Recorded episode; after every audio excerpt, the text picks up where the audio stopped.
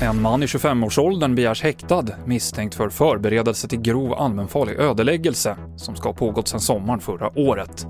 Han greps av Säpo som uppger att det finns kopplingar till högerextremism.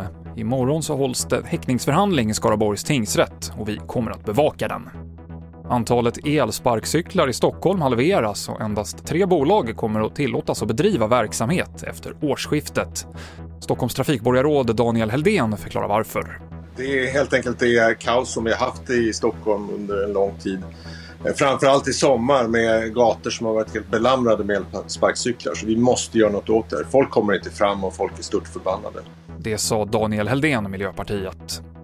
Och till sist fotboll, för nu står det klart att den tidigare storspelaren Xavi tar över som tränare för Barcelona.